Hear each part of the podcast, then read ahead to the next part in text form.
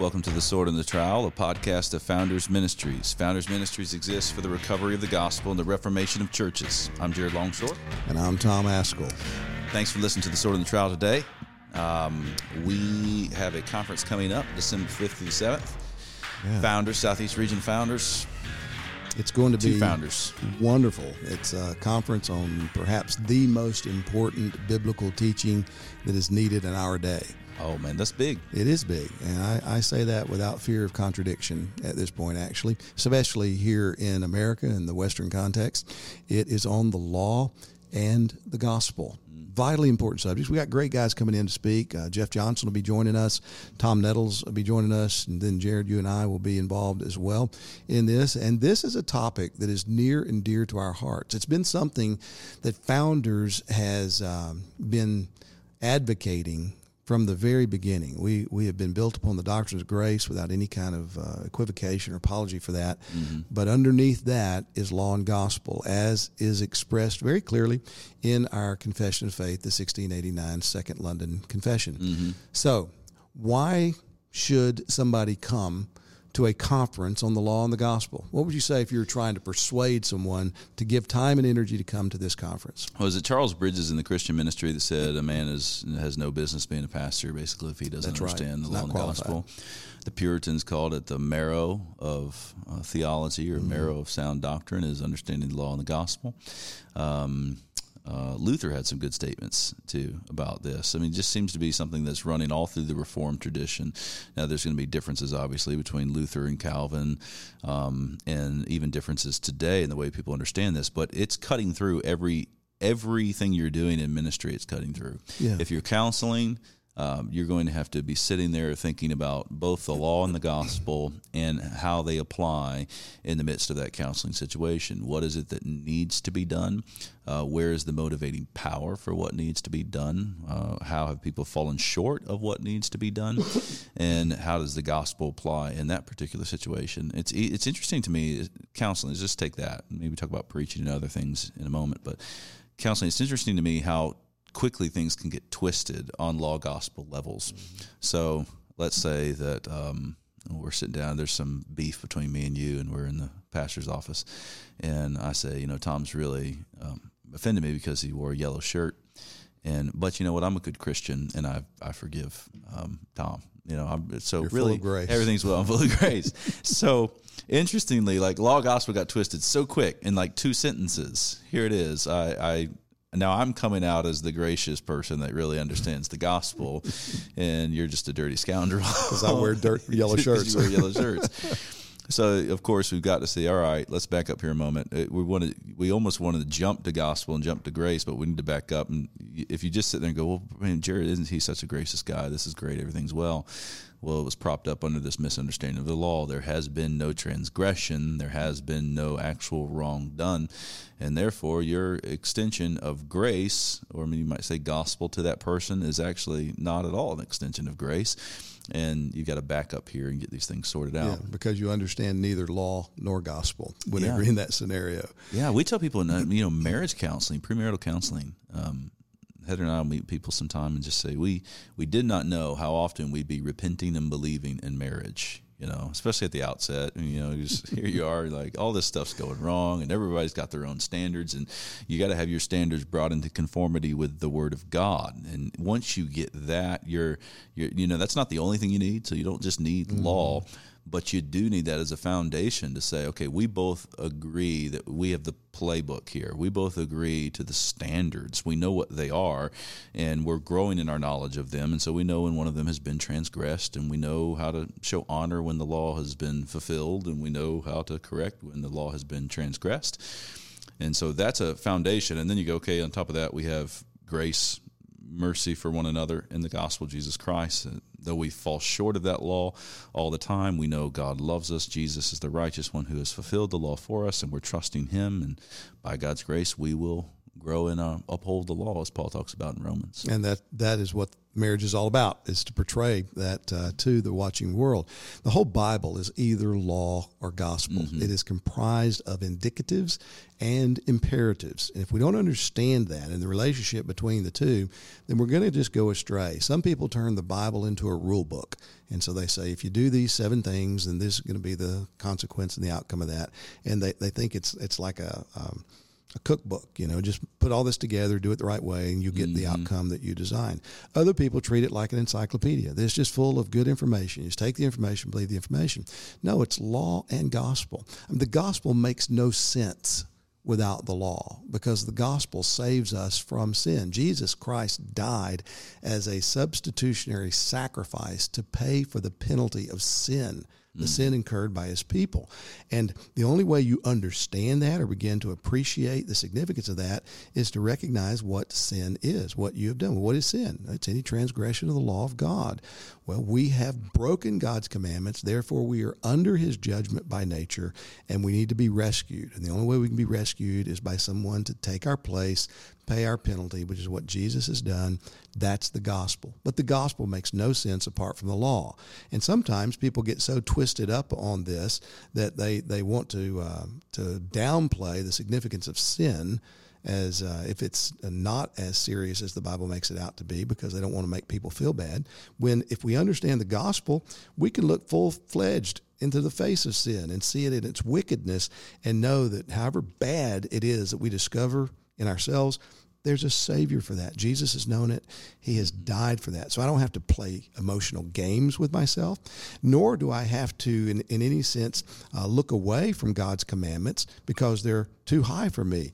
In Christ, I know that my feeble efforts to obey his commandments are accepted, not because I do it perfectly, but because I'm doing them in faith. I'm trusting Jesus and seeking to live in obedience to his commandments. And that's how we are called to live. This is going to come out um, in any minister's preaching. So we need wisdom in the application of law and gospel to preaching. If you or you know you open up your Exodus 20 and the text for the day is "Do not steal." You know, okay, what are you going to do? You know, are you just going to stand up there and say, Stop it, or I'll bury you alive in a box. but I can't. Um, you know, so stop it, stop it, stop it, stop it. Don't steal, don't steal, don't steal. You know, look at what happened in this Old Testament example of do not steal. Let me show you in the New Testament where it also says do not steal. Therefore, conclusion, do not steal. Thanks for coming. Um, well, you've missed something if that's all that you've done, right? Um, but if you open up do not steal and you say, hey, you know, Exodus 20 is do not steal, and you know what? This is part of that nasty Old Testament, that mean God back there who was care about law. And we all know law is a bad word. So that what this passage is really all about is, you know, um, just kind of live however you want to. Don't really worry about, you know, kind of possessions are not that big of a deal anyways. and e- even if you talk about Christ, well, Christ, you know, he didn't steal and he's the righteous one. And yes and amen. But that's all you talk about. And you never come around and say, hey, you know what? You shouldn't steal. Um, and guess what? you've missed that. You have. yeah. So, so you can see how it's it, no matter where you're at in the text, and that's not only with Exodus 20. It's any any text. I was I'm preaching right now at Grace through First Samuel. So you go to Saul's failure. So what are you going to do with Saul's unlawful sacrifice? Is Saul merely uh, an example to us of what not to do? Is that is that the point of First Samuel 13? Um, Saul offered an unlawful sacrifice. He took matters into his own hands. He didn't hope in God. He didn't. He transgressed God's command. Don't do it. Don't do it. Don't do it. Don't do it. Don't be like Saul. Um, well, no, that's not the only thing that that text is talking about. Um, but at the same time, there is a principle that's being laid down there. He's setting an example for us, but there's more going on. I mean, he is the he's the contrast of the Lord Jesus Christ, who was faithful in every way and who didn't do what Saul did. And so you want to, that's got to be kind of it's going to be law gospel is going to be kind of cooking on the burner uh, in whatever you're doing Absolutely. in pastoral ministry. So you want to know these things well. Yeah, you can't get away from it. Even the person who's not thinking about it has some connection or misconnection underneath his thinking and preaching. And Jesus said, or, or it said of Jesus that he came to the to, to uh, magnify the law and make it honorable. He said he didn't come to break the commandments, to break the law, but to fulfill the law. Well, those words ought to cause every serious child of God to back up and say, okay, you know, how do we relate law to gospel? And this is not a lesson you get in 10 minutes and then you're done for the rest of your life. This is a subject that is as broad as the oceans are, and it's as deep as the oceans are, and we need to immerse ourselves in it and recognize God has revealed himself to be the God of law and gospel. And the yeah. God who gave us the gospel also gave us the law. He yeah. loves the gospel and he loves the law. I um so we're going to be getting into different applications of this principle uh, at the conference in December. Um, I believe Jeff is going to be doing like law and gospel in understanding covenant theology mm-hmm. and its relationship to covenant theology, which is huge. Right. It's a huge topic. It's going to be very beneficial.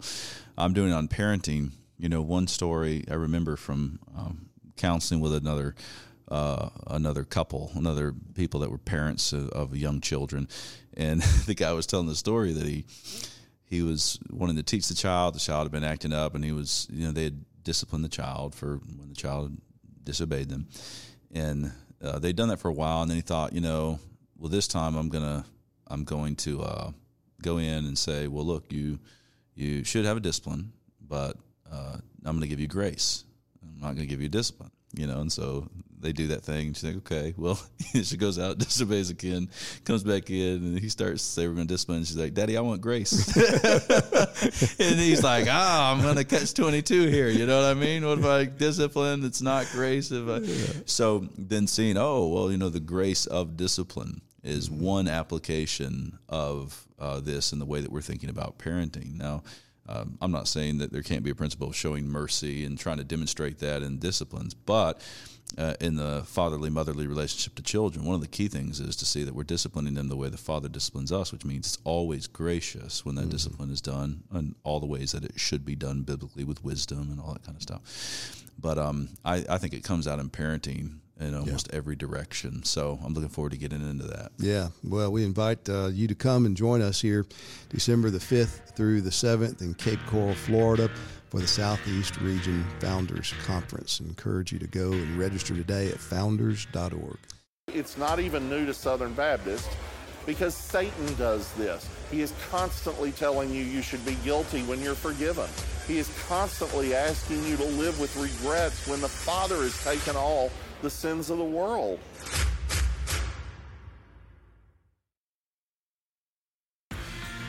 Welcome back to the Sword and the Trowel. In this segment, we want to talk about a book that we recommend to you. It's called My Journey in Grace. It's written by Terrell Suggs and he, at the time that he wrote this, was a director of missions of a Southern Baptist Association in Oklahoma.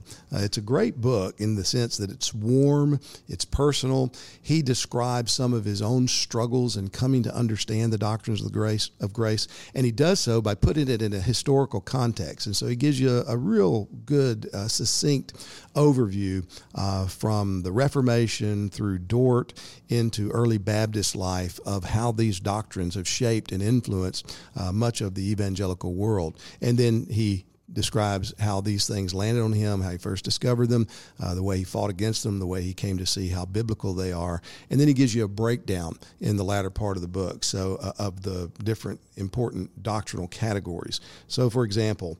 Um, he's got all these chapters here on the sovereignty of God, the will of God, foreknowledge, grace of God, man's sinfulness, free will of man. So he just, it's almost like a, a partial systematic theology of how biblical doctrines come into focus once you understand these fundamental relationships between God and his creation and getting that seeing God's sovereignty and God's image bearers being responsible to live according to his will then these other doctrines in the scripture begin to take on a, a, a more uh, definite understanding and, and, perspective. So I highly recommend the book. Again, this is a book you can give to anybody that you want to think more seriously about the grace of God and the gospel. It's a book published by Founders Press. We're going to be offering it for the next week after this podcast goes live for a deep discount. So I encourage you to go to founders.org. You can go to the bookstore and order this book, My Journey in Grace by Terrell Suggs from Founders. Founders Ministries held its first conference in 1983. Since that time, we've expanded the ministry to produce books and journals and have regional conferences and fraternals, to have a study center. Uh, we've done multiple things here in the United States and around the world to seek the recovery of the gospel of God's grace and the reformation of local churches. Our desire has always been to facilitate healthy church living. We want to resource pastors and church leaders. We couldn't have done that without financial supporters through the years. We've never made a big deal about financial support. We've never made great appeals for financial support, but we do need financial resources to do the things that we are doing. We are grateful for those who've stood with us, and we would be delighted to have you come and join us in this ongoing fight to see the gospel of Jesus Christ maintain its pride of place in Christian thinking and in our Christian churches.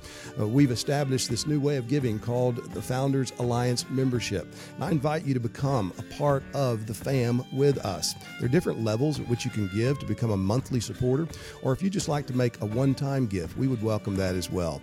Uh, there's a big fight in front of us. We have a great concern that is arising among our churches and within the Southern Baptist Convention and beyond. And we would be delighted to have you stand with us, to unite with us, to join arms with us in this fight. Uh, thanks for your support. Pray for us. If the Lord enables you to invest financially in this ministry, we would welcome that. Welcome back to the Sword and Trowel. In this segment, we want to focus in on a command, and we're looking at the New Testament. Specifically, we're looking at the Sermon on the Mount, and the command is in Matthew chapter 5, where Jesus describes his people as the light of the world. He says, You're like a city that's set on a hill that cannot be hidden. You're like a lamp that's lit in, lit in a household. It's not put under a basket, but rather it's put up on a stand so that it gives light to the whole house. Then in verse 16 of Matthew 5, he says this In the same way, let your light shine before others so that they may see your good works and glorify your Father who is in heaven. So he says, You are light. There's an indicative. That's a reality. If you know Christ, then you are the light of the world. But then, secondly, the admonition that grows out of that indicative is let your light shine before men. So, what's involved for Christians letting their light shine before men? I think the context is key to help us know what he's talking about when he says light. He says, after saying, Let your light shine before others, so that they may see your good works. So, I don't think your light is just kind of your own personality or your own pizzazz, you know, which is uh, probably a common. Um, misinterpretation, misunderstanding of this text. I'm just going to be me. I'm going to let I'm going to let me shine. You be you. Um, not so much that, but your good works, your obedience to God, your faith in the Lord Jesus Christ. So, um, statements of that faith in Jesus, of confidence in Him, and then the fruit, uh, the your life, how it follows the Lord Jesus Christ. Interestingly, the the whole setup, you're supposed to do this. Like there's a, um, you are to let your light shine before men. You're a city on a hill. You know, mm-hmm. you're not just a, um, you know, you're not a city in a valley so, I, I with with what's going on in American culture now, the tendency might be to run, to flee. You know, mm-hmm. um, there have been people that have written books recently that have some truth in them. I'm thinking of Benedict Option. I think it was a you know I, I benefited in a number of ways from reading Dreher's book on kind of cultural analysis, but it did have very much the the Benedict's monastery. He pulled away, and we're just going to go into these enclaves and we'll pray and we'll wait uh, for the dark night to pass and mm-hmm. we'll come back out. Well, um, there's certainly wisdom in being separate, but this text has a has a great flavor to it, doesn't it? It says we're supposed to go out here and show this lost and dying world how to live. We're supposed to show them uh, that our God is glorious, and a part of them coming to know that God is glorious is they're going to need to see our good works. Yeah, we're the, we're supposed to be the example to the world that's lost in darkness. And this is different than the warnings of doing your good works so that people will see you. It's a question of motivation because Jesus does uh, forbid that. He does uh, condemn that, that we're not to be like the Pharisees who are always giving their alms, always praying, always doing their things so that people will see them and they'll get praise from people. That, so it's a question of motivation. However, some folks look at that and they're so allergic to falling into Pharisaism of doing things so people look at them that they're afraid to do things. They're afraid to do things publicly. They're afraid to uh, let their light shine by doing good works for the glory of God, doing it in a way so that yeah, if other people see it, fine. You're not you're not waiting for a crowd and then going to do what you're supposed to do. You're doing what you're supposed to do and not trying to hide about it. You're willing to live the Christian life openly, mm-hmm. serve others openly, care for people openly, not so that the credit will come to you, but mm-hmm. you're doing it because you're devoted to Christ. And when opportunity is afforded to you, you make that very clearly known. Right.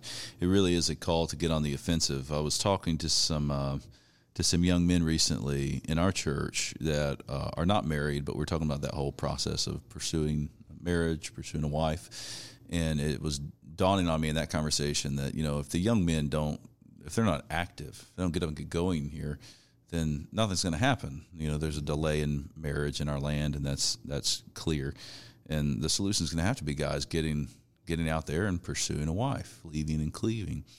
And uh, there's a that's um, a type of what's going on here. Christians should be thinking the world is in darkness, and if we don't go out and let our light shine before men, if we don't go and show them how uh, to live, what it means to obey the, our Creator and our Savior, uh, well, then they're not. It's not going to just happen, you know. And so there is a call for us to uh, take initiative and for us to be on the offensive in the way that we're living. Boy, if we could grasp that right now at this moment, how good that would be. That people are going to say, "Yeah, okay, let's be diligent now in serving the Lord and living for Him before the eyes of a watching world. Yeah, and that won't always be easy because sometimes that will call upon us to take stands, do things, refuse to do things that will also be good works, but because they're being done before people, it won't necessarily bring uh, a sense of people saying, "Oh, your God is great. We want to worship your God."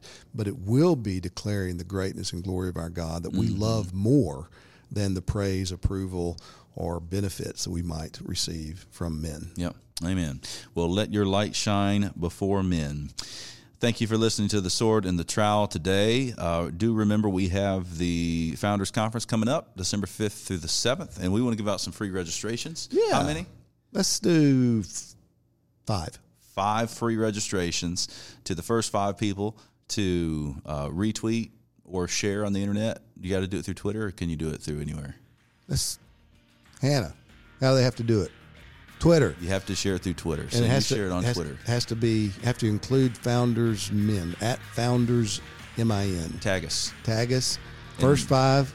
You get free registration. Okay. On your mark, get set, go.